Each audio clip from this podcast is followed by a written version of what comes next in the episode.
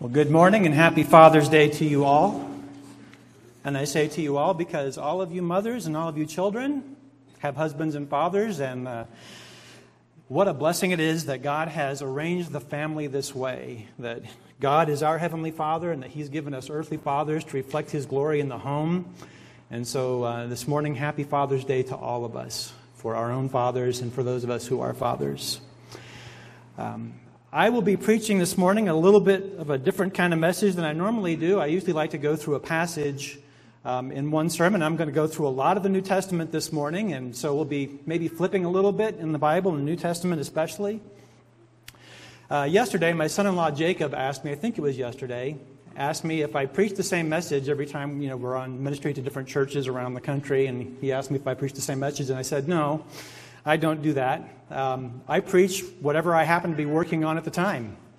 Uh, so if I'm preaching through a particular book of the Bible, I will preach from that. And the last few weeks, I've been involved in what's called the School of Church Planting with my mission board, Baptist Mid Missions. And we're focused mostly on church planting here in the United States, but because my wife and I have been missionaries in Cambodia for a long time, um, my contrib- contribution to the, the School of Church Planting is the cross cultural church planting uh, dimension. And so uh, the message that I'm preaching this morning comes from one of the first workshops in that that I was asked to preach to really orient what is the work of church planting and church revitalization, what is the foundation of it, what is it that makes it possible even to plant a church in the first place and to establish discipleship in local churches. And that topic is the gospel. And so that's what I'm going to be preaching about this morning.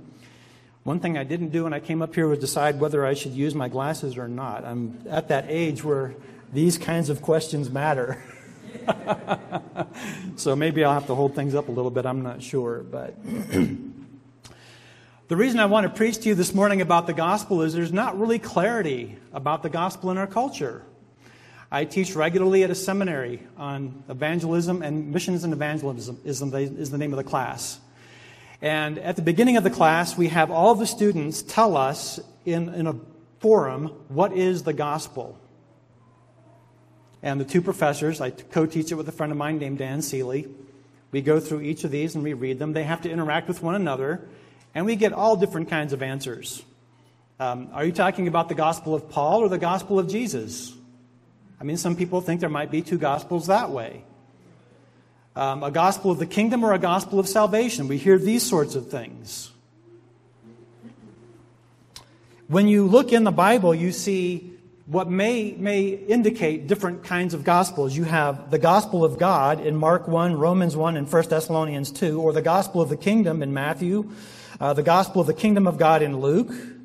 You have the gospel of Jesus Christ or of our Lord Jesus or the gospel of Christ, which seems to be Paul's most favorite way of referring to it is the gospel of Christ. But then you have other ways of referring to the gospel. The gospel of God's grace, the gospel of reconciliation, 2 Corinthians 5, the gospel of salvation, Ephesians chapter 1, or the gospel of peace, Ephesians chapter 6. Are there a lot of gospels? Is there one gospel? And this became a very critical issue for my wife and I serving in Cambodia. Why is that? Well, you know that the word gospel means good news, right? Some people approach this like this Well, what is the good news from the Bible for Cambodians? What seems to be good about the gospel to Cambodians? Now, is that a fair question to ask? I think, in a sense, it's a fair question, but what does the answer to that question tend to do? It places the culture of the Cambodian people over the gospel and says, What do you find in here that's good? And like all people, Cambodians can't help but look at the world through their own culture. What is their culture? Their culture is Buddhism. And so they merge ideas from Buddhism, either ideas about the Buddha himself or ideas from the teachings of Buddhism, and they mix that with the gospel.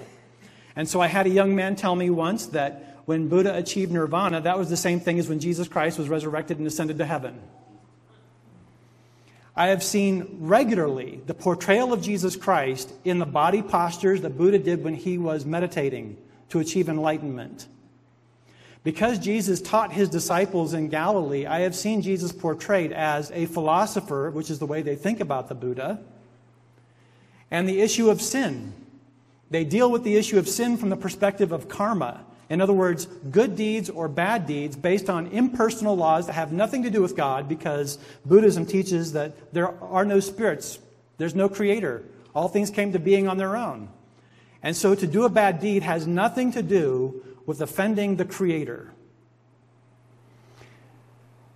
So, this is a very natural thing for us to do. We tend to look at the scriptures through the lens of our own culture. And then that lens shapes what we see in there. And we do this things that seem important to us, we really emphasize those things. Things that we don't understand, we tend to overlook. We just pass on over those things. Pay less attention to them. And I really want to address that issue this morning. What is the gospel? Is there a gospel? Are there many gospels? Uh, John Piper, back in 2010, many of you know the name John Piper. He was at a conference and somebody asked him the question, What is the gospel? He said the gospel is summed in three words justification by faith. And then he went on to say that Jesus preached the gospel once in the four books we call the gospels, and that was in Luke get my reference here, chapter 18, verse 14, Jesus' parable about the Pharisee and the publican, where at the end of the parable, Jesus says, This man went home justified rather than the other, because the publican was beating on his breast and saying, Oh God, I am a sinner. Another pastor, this is an account I have read. I don't know his name, but apparently he's very popular, very commonly heard on radio stations today was in an airport and somebody that knew who he was walked up to him and started a conversation and asked, What is the gospel? And he said, Justification by faith. The person asked a follow up question Did Jesus preach the gospel? And the guy thought for a minute and he said, No, he couldn't have. Nobody understood the gospel until the resurrection. Is that true? We have four books called the Gospel of Mark or the Gospel of Matthew, the Gospel of Mark, the Gospel of Luke, the Gospel according to John.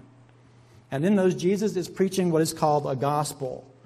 And I want to focus on what that gospel is. And my goal this morning is to show you that there is not three, four, five, ten different gospels. That the apostles and the writers of those four books are unified in what the gospel is. And so I want to begin with this. What is gospel in the first place? Let's just take away the gospel of Jesus Christ. Let's just remove that for a moment and talk about what is gospel? What is the concept of gospel? What does the word mean? And more importantly, how was that word used when the Bible was written? Okay, so we're talking about a day and age where people didn't get their news from social media. I mean, that's the way most people do today, right? They get on social media, they get on Twitter, they get on Facebook, they get on something else, and they, they find news articles and they read them. And then you go back a little further in time and you have television stations. I guess we still have those, right? We, we still do. Uh, don't watch it anymore, but you know, we used to have, we used to get our news through television and through newspapers, and now newspapers have migrated to social media because they have to to survive. And before that, we even had radio. A lot of people got their news from radio because they didn't have a television in their home. Some of us remember those days. I don't. I wasn't born yet. But let me ask you a question How did people get news in the centuries before the last couple? You ever think about that? How did people get their news? Let's go even way further back than that. How did people get news in a day with no technology, where every nation on the planet was a kingdom. How did people get their news? They got their news through a messenger, or what we would call a royal herald. And that news would pertain to the kingdom. It was kingdom news. Now, as I just mentioned, gospel means good news, right? But the way it's used in the Bible, the way that word was used in ancient societies, and this includes the Old Testament, the way these words are used, does not necessarily mean good news all the time. It almost always means kingdom news. It is the message. What's a messenger in Greek? Angelos. Right? That's the message. Angelion. Being carried by an angelos pronounced as a euangelion, the same root word. All these root words work together. And they have to do with kingdom news. So if you're reading along in the Old Testament and let's say you're reading in Greek, you see these same words used in the book of 1 Samuel chapter 4 where the Amalekite supposes he's giving David good news about the death of Saul. And, and David says, you thought you were giving me good news. And then what, what does David had done to him? David has him killed on the spot. 2 Samuel chapter 18, there's a tremendous play on words with this very word, euangelium, the good news. The news, the kingdom news is being delivered, happens to be the defeat of the king's enemies. In this case, it's Absalom. Did David take that as good news? No. You end the chapter and he's weeping. Absalom, oh Absalom, my son Absalom, would that it had been you and not or me and not you. But in both of these cases, we're talking about kingdom news. And that's the way these words were used outside of the Bible as well, both in the Old Testament and in the New Testament. Gospel is primarily kingdom news. And other kinds of information, other kinds of news was delivered in different ways using different words. But when we're talking about the context of gospel in the Bible, we're talking about messages relating to the kingdom that are being delivered by a royal herald about the kingdom. It could be the birth of the king's son. It could be his ascension to the throne. It could be the king's exploits in battle and his victories. And I was just, I was just kind of sitting here smiling as we went through the worship service because some of these ideas were portrayed in the songs we just sang. So the gospel is first and foremost kingdom news. And that presents us with a problem. What is the problem with that? By show of hands, how many people in the room have ever lived in a kingdom? Jacob for about three or four months, Julie and I for about 13 years. Anybody else ever lived in a kingdom? So, what's the problem? What kind of problem does this pose for us? It's hard for us to relate to these ideas because things like authority work differently in kingdoms than they do in a democracy. I'd like to get to that point, but I'm having a problem with electronics. I love them sometimes and I hate them others. Okay, here we go. I want to contrast for you on the one hand democracy and on the other hand monarchy. How is this different? Well, we know very well in democracy, we elect politicians. Okay, we don't elect kings, we elect politicians. The authority lies with who in this system? It lies with the people. And that authority is delegated to a person that we usually call a representative. And that representative serves the good of the people. In fact, we would often call a representative a public servant, right? What's it like in a monarchy? How does a person become a leader in a monarchy? Do they get elected? Do the people choose him? How does he get his authority? By birth, by blood. He is of the royal bloodline. Folks, this is the way the entire world was prior to a few hundred years ago. Every single nation on the planet was a monarchy. Leaders were not elected, leaders were born into the royal family and coronated and their rule and reign was absolute. There was no questioning their authority. In fact, in our country, to reduce corruption, we have divided authority in three ways. We have three branches of government, right? Which one makes the laws? The legislative branch. Which one decides cases based on those laws? The judicial branch. And if those laws are breached, which one enforces those laws? The executive branch. And the executive branch wages war. All of those functions are rolled into one man in a monarchy, and his name is the king. He is the king.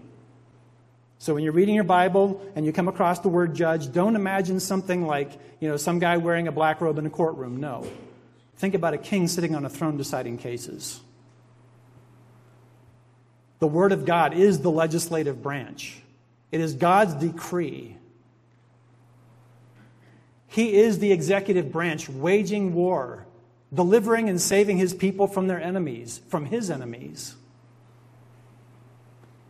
And he is not called the public servant. No, everybody from the highest official in the king's court all the way down to the lowest beggar is called the servant of the king. The king does not exist for the good and the glory of the people, but the people exist for the good and glory of the king. And these, you can see, I'm trying to portray these ideas as, as opposite. They are so different. It's not what we're used to. And like I was just mentioning a moment ago with Cambodians, Buddhism shapes their perceptions of the gospel in certain ways. They don't see Jesus as king, they see him as a philosopher because that's how they view Buddha. And sometimes we have that same problem here.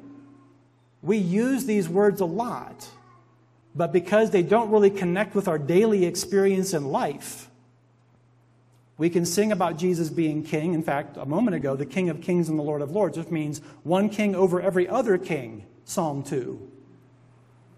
And sometimes we have a hard time connecting and relating to those ideas. So that's what gospel is. Gospel is a message relating to a kingdom or about a king, a concept that we find difficult because it's very different than our daily experience. And now I want to ask this question What is the message of the four gospels? What is the message of Matthew, Mark, Luke, and John? And I'm going to summarize for the sake of time. Matthew, I'm sorry, the Gospel of Mark opens with this The Gospel is the proclamation of the kingdom of God. Luke uses this phrase frequently. The Gospel is the proclamation of the kingdom of God. Matthew changes it a little bit. He calls it the kingdom of heaven, meaning the very same thing, because who is in heaven? God. So the gospel is the proclamation of the kingdom. Do you see that? It's the proclamation by a herald of kingdom news. Let's think for a moment about the opening of Matthew and Luke. When do we normally preach through the chapters, chapters 1 and 2 of Matthew and Luke? What time? Christmas. These are the Christmas chapters, right? And they're all about the birth of the, the king, right? So in these opening narratives of Matthew and Luke, chapters 1 and 2, Jesus is portrayed as the king promised in the Old Testament. You see these phrases repeated over and over again in Matthew. Uh, according to the prophets, according to the scriptures. In the opening of the book of Luke, you see these um, different, they're not all speeches, but you see the Song of Mary, and you see the, the prophecy of Zechariah the priest, and you see Simeon and Anna, and they're all talking, and in fact, the angels themselves are declaring that this baby or this child is the Christ that was promised by God in the Old Testament. And then you have Jesus, I would call it his, his baptism, I would call it his anointing, as Peter says in Acts chapter 10. Jesus was anointed in the desert by John the Baptist in a scene that's not so unlike what happens with Saul and David in the book of 1 Samuel and Solomon later, where they're anointed by a prophet. And after being anointed, what happens? The Spirit of God comes upon them. And so David always refers to Saul as what? The Lord's anointed. He says in, in 1 Samuel 25, I will not stretch out my hand against the Lord's anointed. What he means by that is, I will not stretch out my hand against the Lord's king.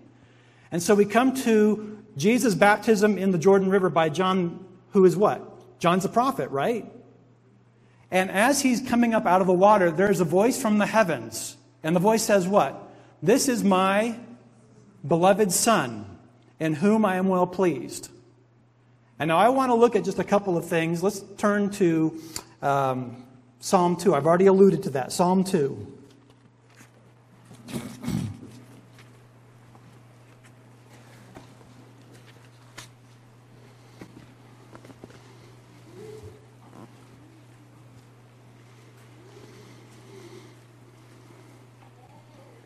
And I want you to see here these words used in parallel, and I'm going to emphasize them as I read along here. Why do the nations rage and the peoples plot in vain? The kings of the earth set themselves and the rulers take counsel together against the Lord, that's Yahweh God, and against his what? Anointed. Okay? If you read this in Greek, you would have just come across the word, across the word Christos or Christ against the Lord's Christ. That's what Christ means. Christ means the, the person that God has chosen and sent the prophet to anoint. He is God's anointed what? Let's keep reading. They come together against the Lord and against his anointed, saying, verse 3 Let us burst their bonds apart and cast away their cords from us. He who sits in the heavens laughs. The Lord holds them in derision. Then he will speak to them in his wrath and terrify them in his fury, saying, As for me, I have set what? My king on Zion, my holy hill. So God's anointed, the Christ, is what? God's king. Verse 7 I will tell of the decree. The Lord said to me, You are what? My son. Do you suspect that might be a royal term? Let's talk about the Davidic covenant for a moment. In 2 Samuel chapter 7, David wants to build a house for God. God says, No, you're a man of bloodshed. You will not build a house for me, meaning a temple, but I will build a house for you, meaning a dynasty. And he says, After you will be one of your descendants, one of your seed. I will be a father to him, and he will be a son to me. The word son there doesn't mean that merely that Jesus is subordinate to God the Father. The word son of God means that he is God's chosen and anointed king. Just as it is earlier. These are Hebrew parallels.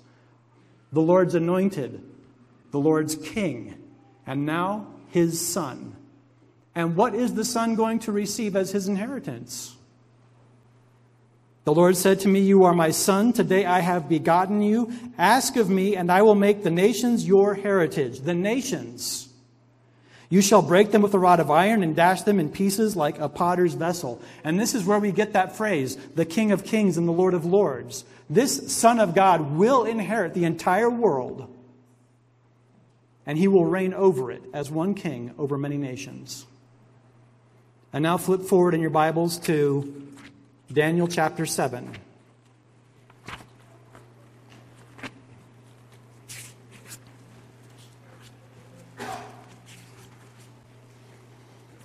Daniel 7. And we'll look in verse 13. This is Daniel speaking. I saw in the night visions, and behold, with the clouds of heaven, there came one like a son of what? A son of man. This is Jesus' favorite way of referring to himself in the Gospels. The Son of Man. Is this a royal figure? And he, that is the Son of Man, came to the Ancient of Days and was presented before him. And to the Son of Man was given what? Dominion. That means authority. And glory and a kingdom that all peoples, nations, and languages should serve him. And his dominion is an everlasting dominion which shall not pass away, and his kingdom one that shall not be destroyed. Now, I've gone just a little bit beyond my point, but that, my, my main point here is this that when Jesus of Nazareth went down to the Jordan River and John the Baptist baptized him, you hear this voice This is my beloved Son, in whom I am well pleased.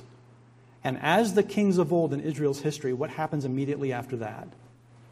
The Spirit comes down upon him and moves him. Just like with Saul, just like with David. And so the Gospels portray Jesus as king at his birth, as promised in the Old Testament scriptures. The Gospels present Jesus as king at his anointing in the, in the desert by John the Baptist. What else? The next major point that the Synoptic Gospels all have in common is the Transfiguration, where Jesus and three of his disciples go up on the mountain and they hear a voice in the cloud saying, What? This is my beloved Son, listen to him. Let's move ahead in the Gospels. We get to Jesus' trial. Why is he on trial? What is he charged with? The last question by the high priest are you the Christ, the Son of God? What does Jesus say? It is as you have said it, and you will see the Son of Man coming in the cloud with power. What is Jesus claiming there in his trial? He is, in fact, the king. Remember those questions on Pilate's lips? Are you the king of the Jews? Are you a king? Depending upon which gospel you're reading. At Jesus' crucifixion, what is the charge on the plaque over his head on the cross? The king of the Jews. How is Jesus portrayed after the resurrection? Matthew 28, Jesus says to his disciples, All what? Authority has been given to me in heaven and on earth. Therefore, go make disciples. Jesus is the king. The Gospels, from beginning to end, portray Jesus as the king that has come in fulfillment of the Old Testament prophecies. What about Paul's Gospel? Is Paul's Gospel different than this? I would go through, if I had time, Acts chapter 13, because you have Paul's first sermon there that you see very clearly. It's just completely laid out, but we don't have time this morning. Let's take a look here at Romans chapter 1.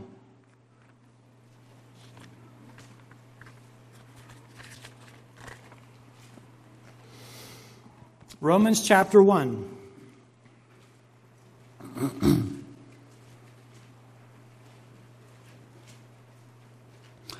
Paul begins his letter this way. And by the way, he ends it this way because there are parallel verses in chapter 16. They're kind of bookends that bookend the entire content of the book of Romans.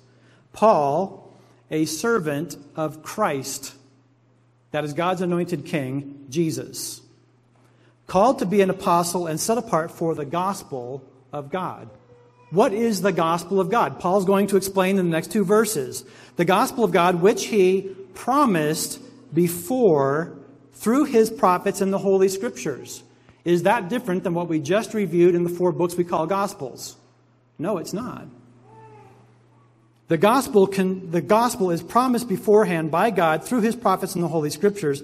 Verse 3 What does the gospel concern? What is the gospel about? What does it say? Concerning God's Son. That's a royal title concerning his son who was descended from David according to the flesh. What does it mean that Jesus was descended from, the, from David? What's the point? Isn't that the very same point Matthew and, uh, and Luke are making in their genealogies? He is the legitimate heir to the throne.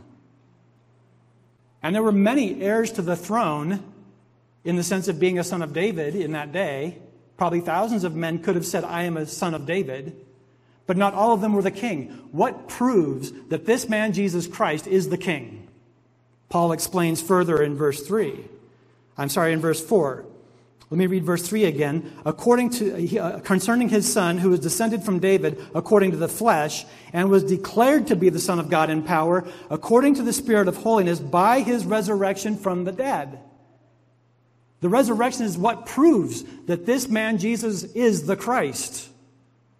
It's not just that he's the seed of David, God has raised him up. I would encourage you to go back and look at Acts chapter 13 and see how Paul lays that out and brings in Psalm 2 and Psalm 16 to show that this man Jesus did not see corruption.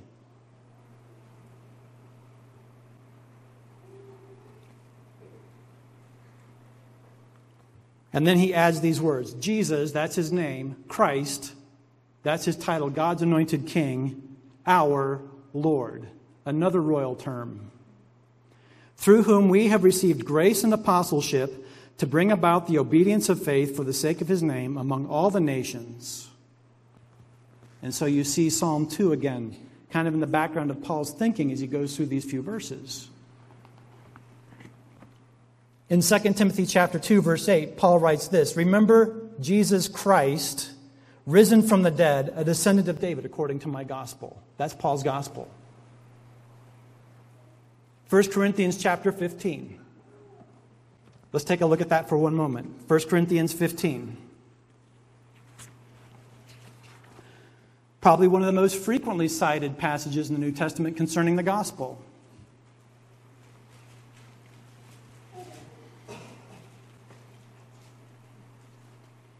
He says in verse 1 Now I would remind you, my brothers, of the gospel I preached to you, when you re- uh, which you received, in which you stand, and by which you are being saved, if you hold fast to the word that I preached to you, unless you had believed in vain. For I delivered to you as of first importance that which I also received, that Christ died for sins. What are the next four words? According to the Old Testament scriptures, that he was buried and he was raised again on the third day in accordance with the scriptures. Paul's very concerned in Acts 13 and Romans 1. According to the scriptures. And this is not the end of what Paul is saying here. We usually stop there. I've already asked, where, what holiday do we normally preach from Matthew 1 and 2 and Luke 1 and 2? You said Christmas, right? On what holiday do we normally preach from 1 Corinthians 15? Resurrection Day. Because this chapter is all about the resurrection. And so if we've stopped here, we've kind of like stopped Paul from finishing his argument. Nope, don't say any more. Let's just talk about Jesus died for sins according to the scriptures, was buried and raised on the third day according to the scriptures. Let's just talk about that. No, let's not. Let's let Paul finish. He's going to talk about how important the resurrection of Jesus Christ is to our faith. And he's going to come down to the end here around verse 20, and let's start there and read this together. But in fact, Christ, see who he's starting with? Christ, has been raised from the dead, the first fruits of those who have fallen asleep. For as by a man came death, by a man has come also the resurrection of the dead.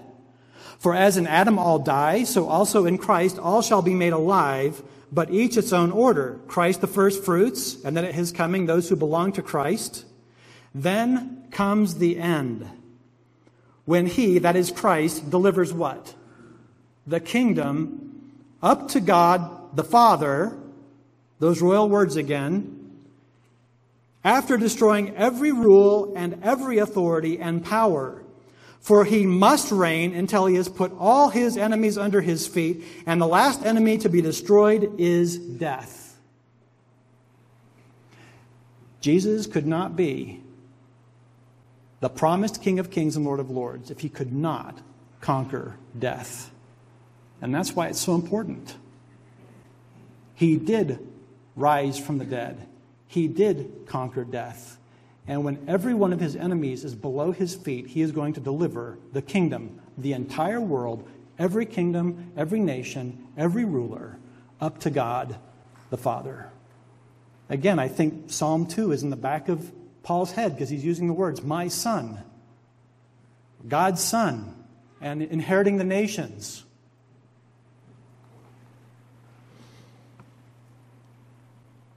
I have more to say about Paul, but I have to stop there for the sake of time. And now I want to get down to the question the question of the whole sermon What is the gospel? I would say there are some things we can't overlook. Number one, the gospel is firmly rooted in the Old Testament scriptures. Now, we've just seen that, right? Through the books we call the gospel, through Paul's explanation of the gospel, both in Romans 1 and Acts, uh, I'm sorry, both in Romans 1 and 1 Corinthians 15. The gospel is rooted in God's promises in the Old Testament. Number two, I'm going to borrow Paul's words in Romans 1. The gospel concerns Jesus Christ. It concerns the Son of God. The gospel demonstrates that this man, Jesus, is the Christ promised in the Old Testament. And the gospel portrays Jesus as crucified for sins, according to Isaiah 53, that he is the resurrected Christ, according to Psalm 16, and that he will rule eternally over all of the nations, according to Psalm 2, Daniel 7. I had many passages in Isaiah that I had to overlook for the sake of time. The New Testament gospel is the proclamation that Jesus of Nazareth fulfills God's promises in the Old Testament concerning the Christ or the Messiah, that he died for our sins, that he was raised from the dead, proving that he is indeed the Son of God, that he was exalted to the right hand of God, Psalm 110, to rule eternally over all the nations. That, brothers and sisters, is the gospel. Now, I'm, I'm preaching this way to get down to a point, and that point is this. In our urgency to get someone saved, we often skip the New Testament content of the gospel and get right to the plan of salvation. The plan of salvation is not a wrong thing to share with somebody. But we go right to that, urging that person to make a decision. Sometimes the way we present the gospel is shaped by our own culture. It can sound like a political campaign. I'm going to show you all the benefits Jesus has to offer, and then I'm going to ask you to choose him. Or maybe a marketing campaign. What are the benefits Jesus has to offer you? And believe me, brothers and sisters, Jesus does have benefits to offer everyone, reconciliation with God being the chief among them. But remember, in the New Testament, the gospel begins with who? Have we been fair with the gospel? If we preach justification by faith, which is part of it, if we preach the plan of salvation and at the end the person has no idea who Jesus Christ is, have we just asked them to trust and believe on somebody they don't know? Let me ask you this Jesus Christ came in God's will to reconcile the world to himself through the blood of Jesus cross. Colossians 1:22. If you were estranged from your mother or father, estranged from a friend or a peer, would reconciliation to that person be the same as reconciliation to the King of Kings and the Lord of Lords against whom you've been rebelling?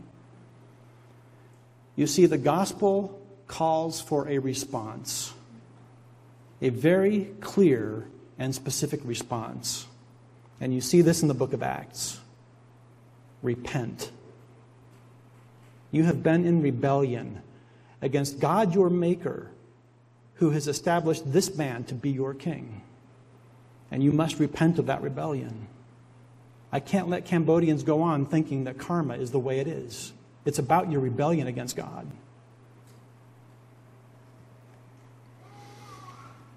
It calls people into a right relationship with a king, which is why Paul says in Romans 1, verse 5 For the obedience of faith among all the Gentiles, faith in a king involves submission and obedience. And so in our evangelism, we must call them to the same. We must do it like I would say the apostles did. Look through the book of Acts, and you will see that they are proclaiming Jesus Christ as King and then calling men to repent. And that makes sense. You stop the rebellion to a king, that's called repentance.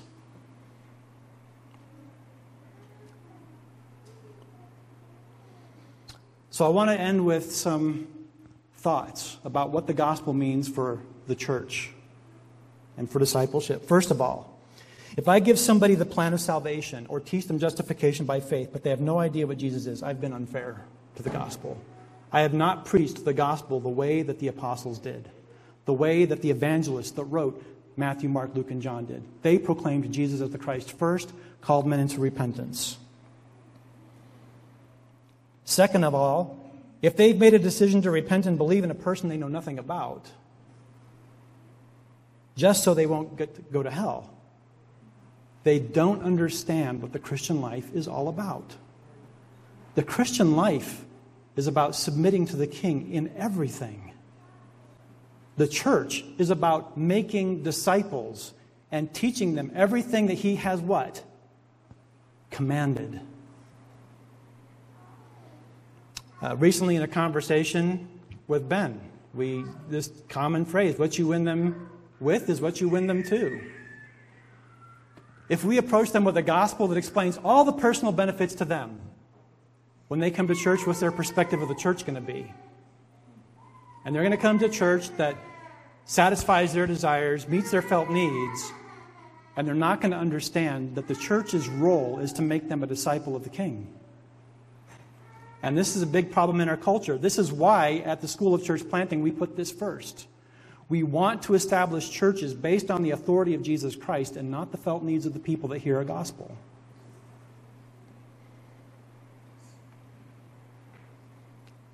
And I want to end with this.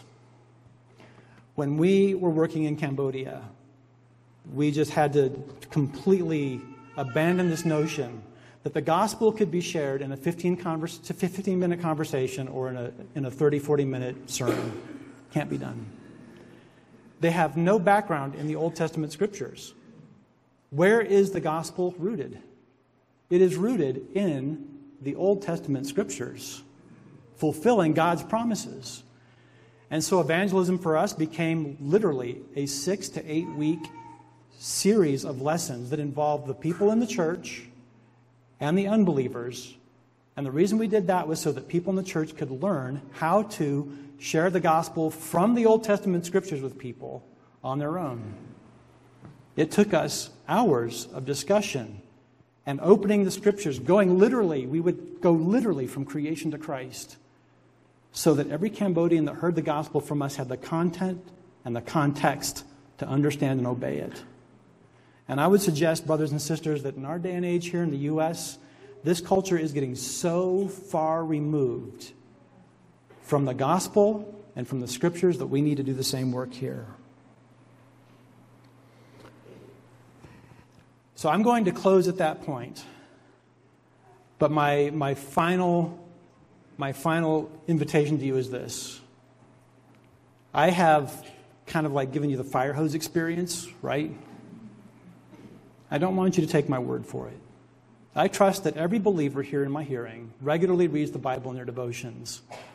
I would encourage you to go back, starting with Matthew, read through the New Testament all the way through the book of Revelation,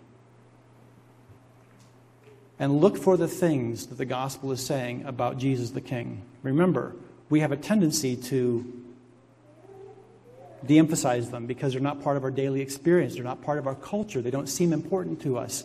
They are critical to the gospel.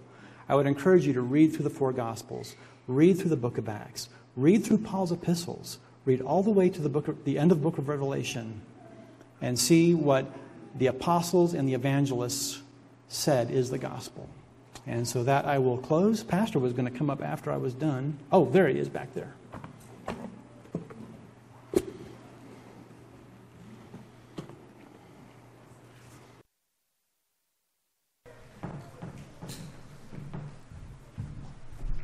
Want to close this with a word of prayer, and then Matt's going to come and lead us in, in, a song, and we'll be dismissed. That was an important message. I hope you listened carefully.